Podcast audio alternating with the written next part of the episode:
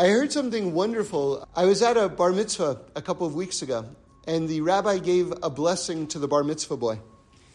And he said, You know, because the boy's 13, and this rabbi was probably in his late 80s or something like that, like really, and just a, a holy rabbi.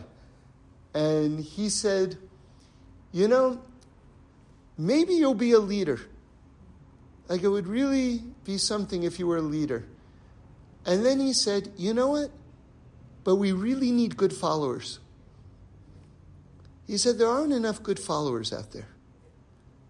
And then he kind of continued and he developed it in both directions. But I thought that that was really striking. You know, we talk about the, the Rebbes, the great Hasidic masters, a lot in these talks. And they were truly awesome individuals, realized individuals. But do you know how awesome, how many awesome Hasidim there were?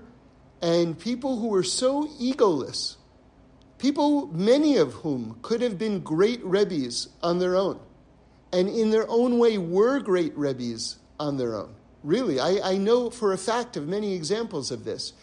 But we're so beyond and were so humble, gave up this mantle of leadership and just like subsumed themselves as followers. But there was there's so much greatness in in in who the Hasidim have been. And you know, just to give one example.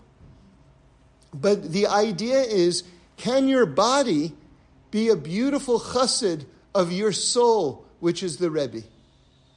Can you make your body into an authentic follower, an authentic, exalted chassid of your soul, which is the Rebbe?